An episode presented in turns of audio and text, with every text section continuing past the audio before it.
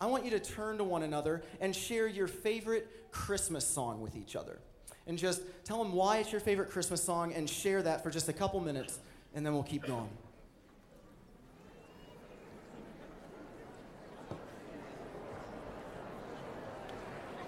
Tonight, in our time together, I, I want to talk about one more Christmas song. And, it's a song we usually don't think about as a song of Christmas. It's actually found in the book of Revelation, the last book of the entire Bible. It was written by a man named John. He was one of Jesus' three best friends. And after Jesus had died on a cross, risen from the dead, and then ascended into heaven where he is right now, John was given a glimpse of what was going on in heaven. And it's at that point that we find this song. And so I'm sure there are many songs sung in heaven.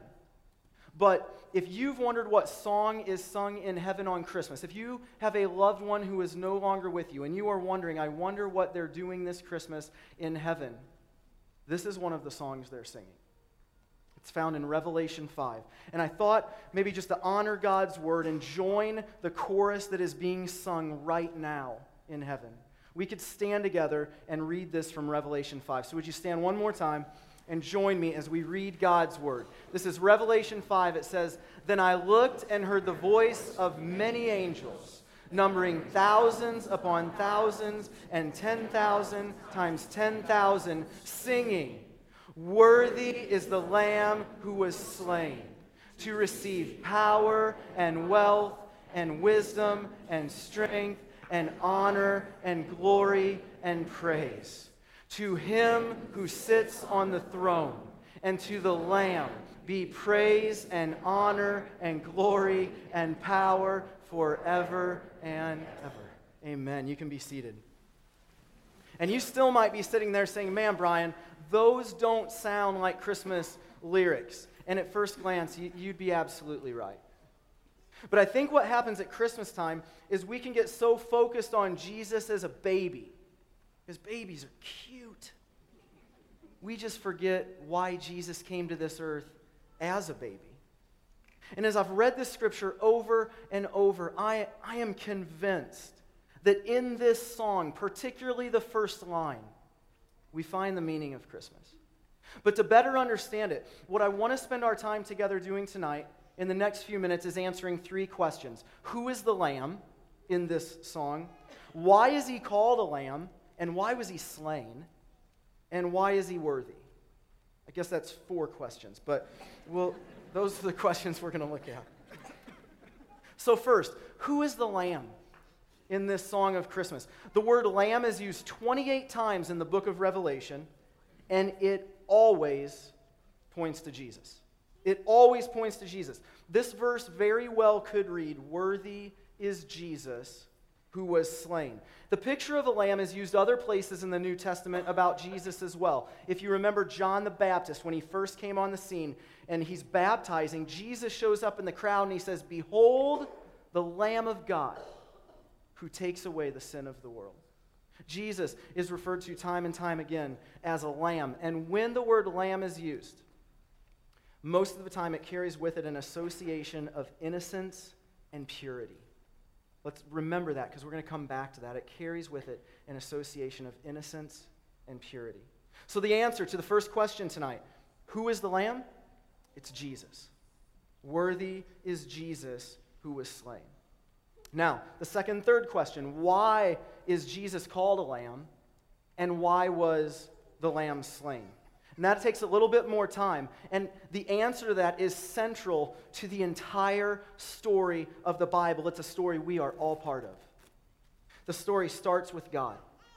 The song's in the last book of the Bible. The story starts in the first book of the Bible in Genesis.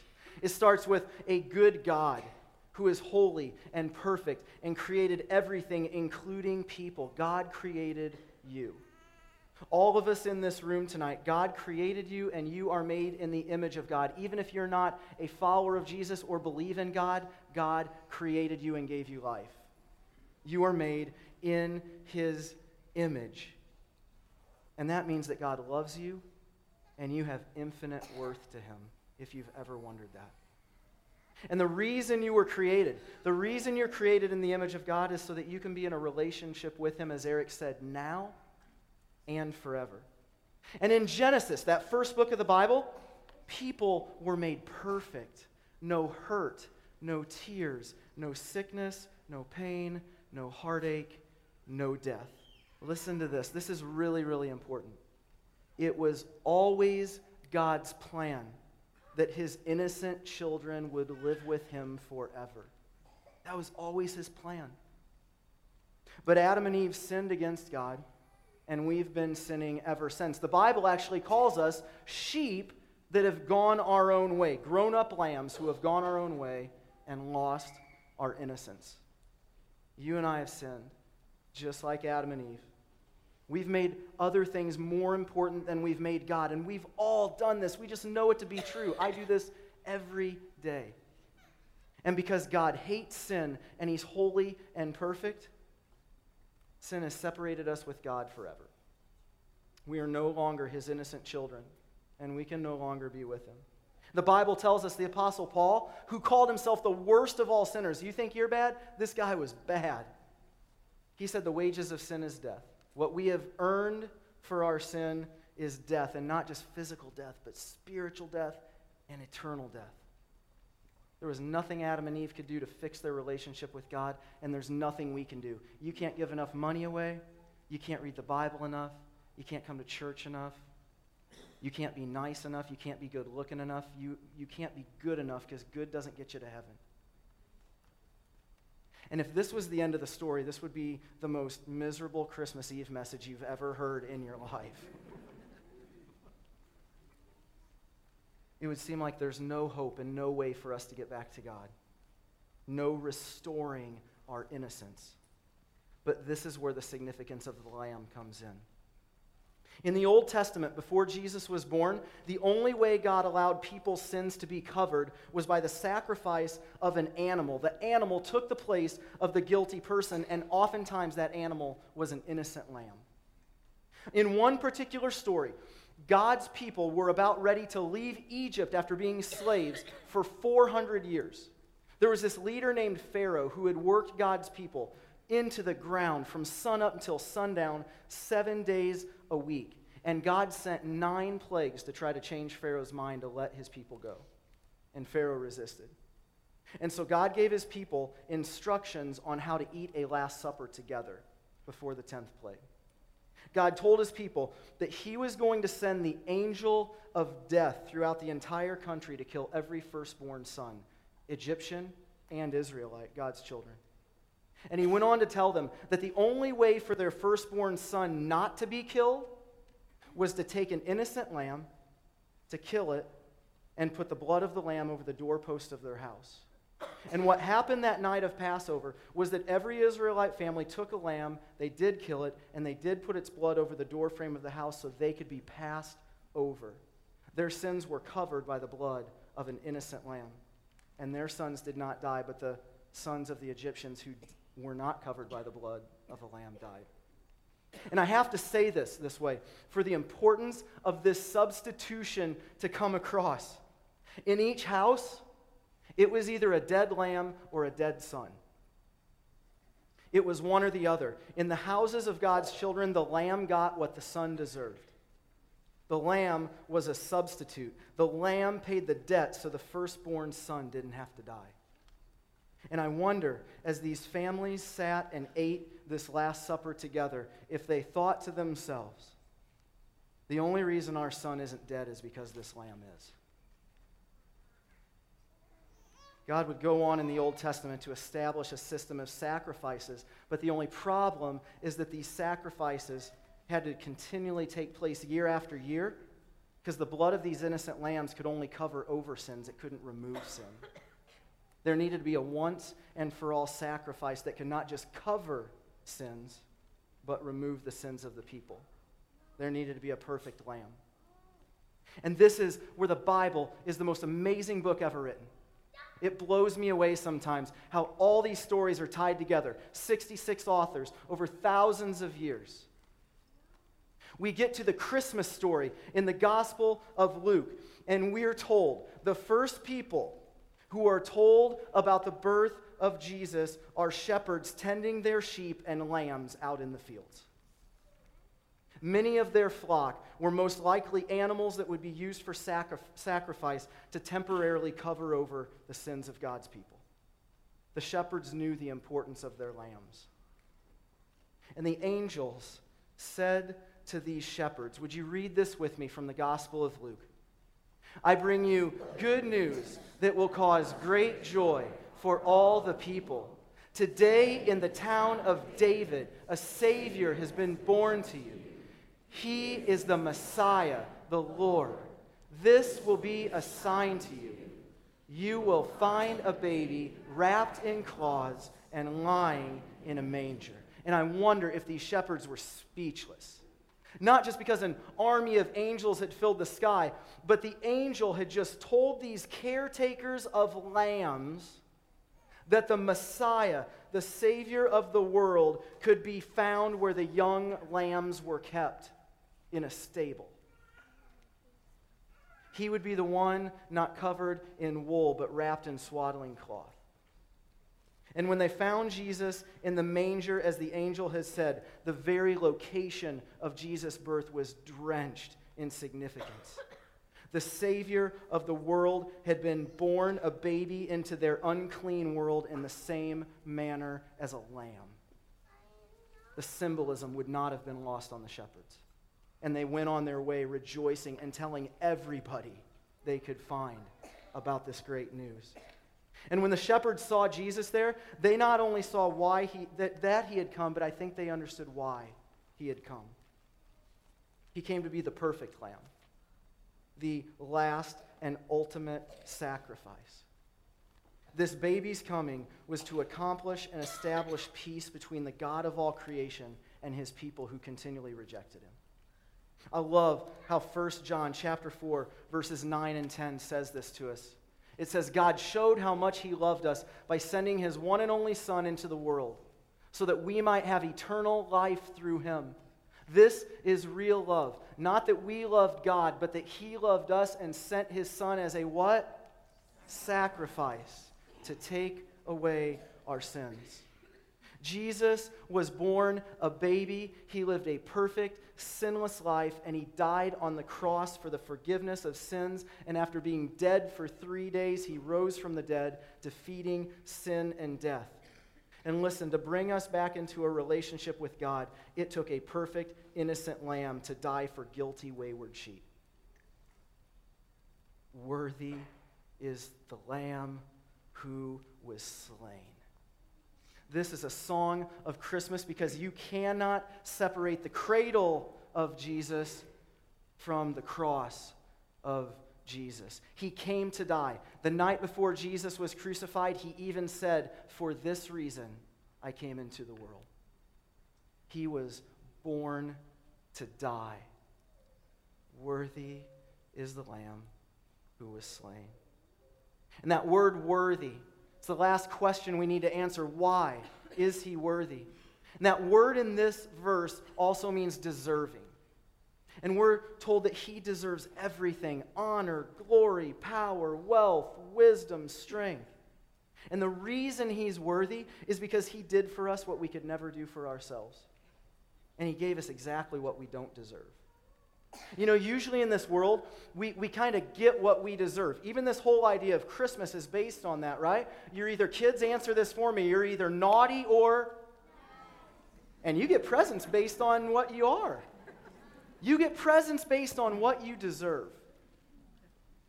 And Jesus flipped that totally upside down.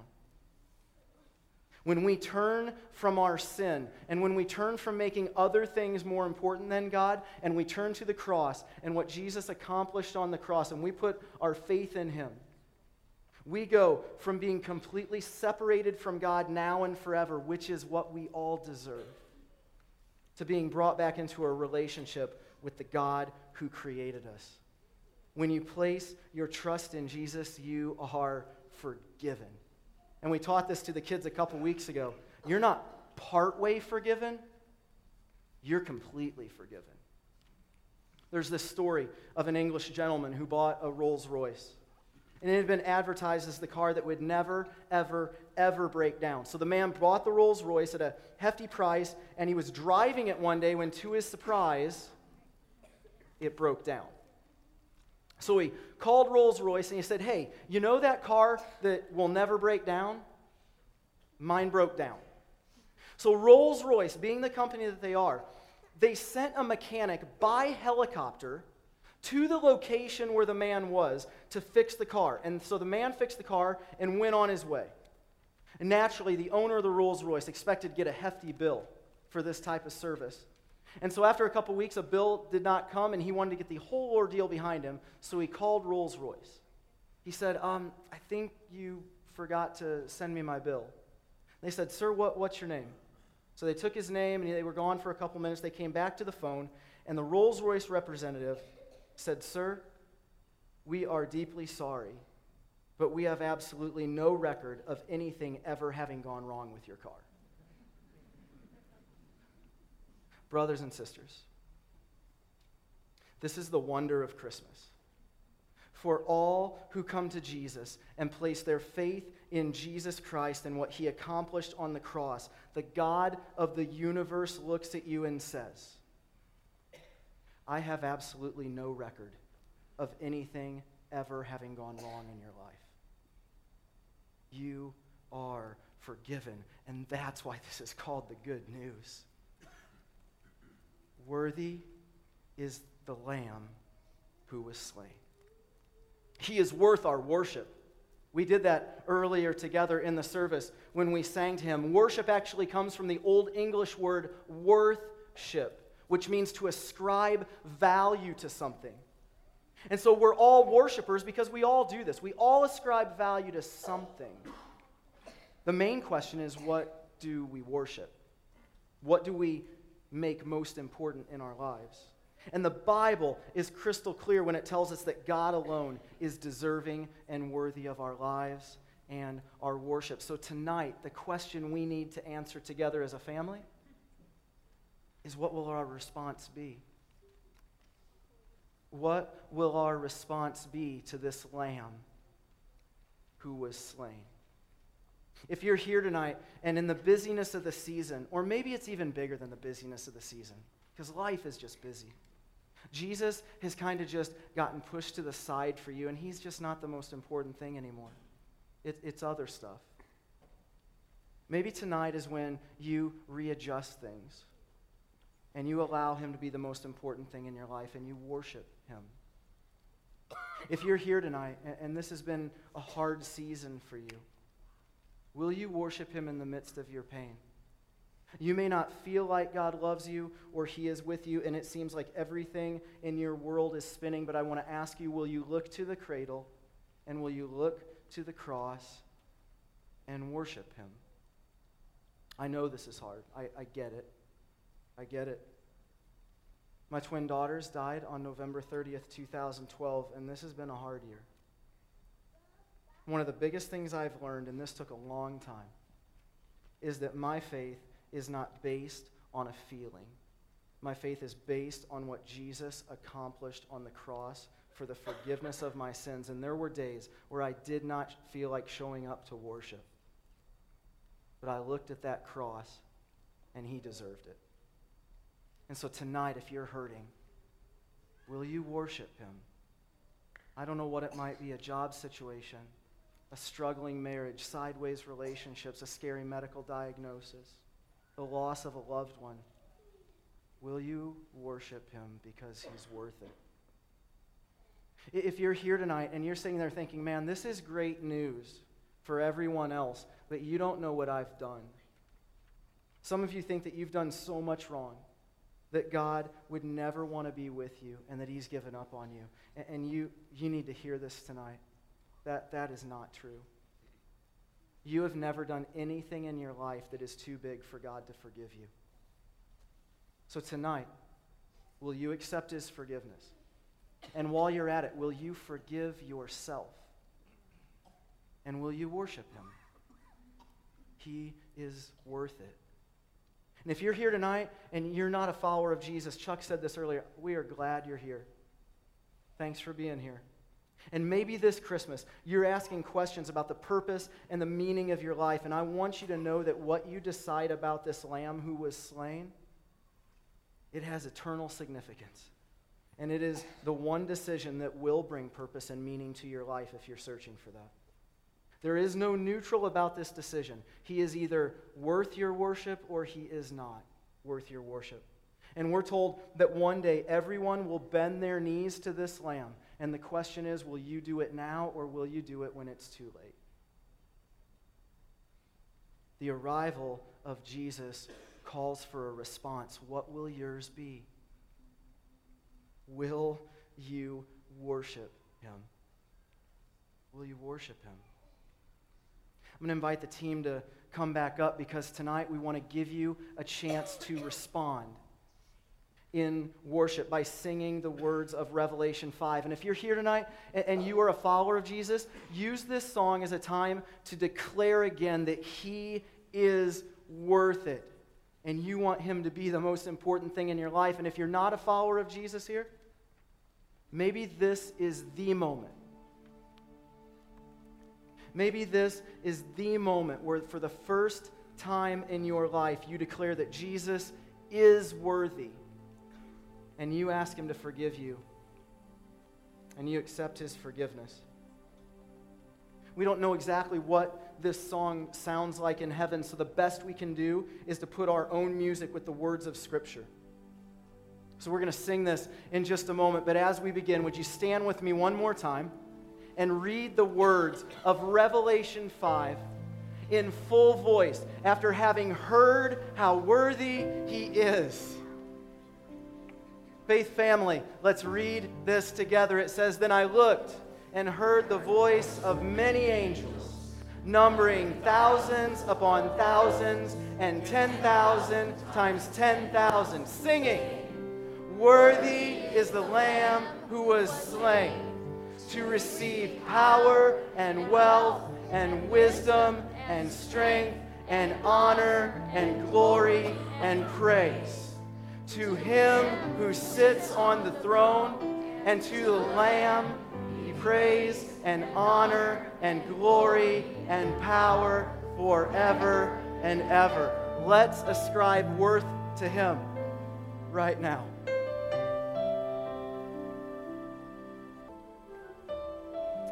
God, you are worthy. You are the only true God, the King of all kings, the ruler of this world. And tonight, we simply pause to acknowledge you. And we pause to say thank you.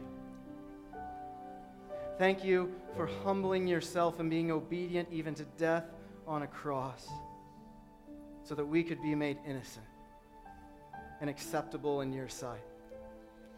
God, thank you for loving us Thank you. It's in Jesus' name that everybody agreed and said.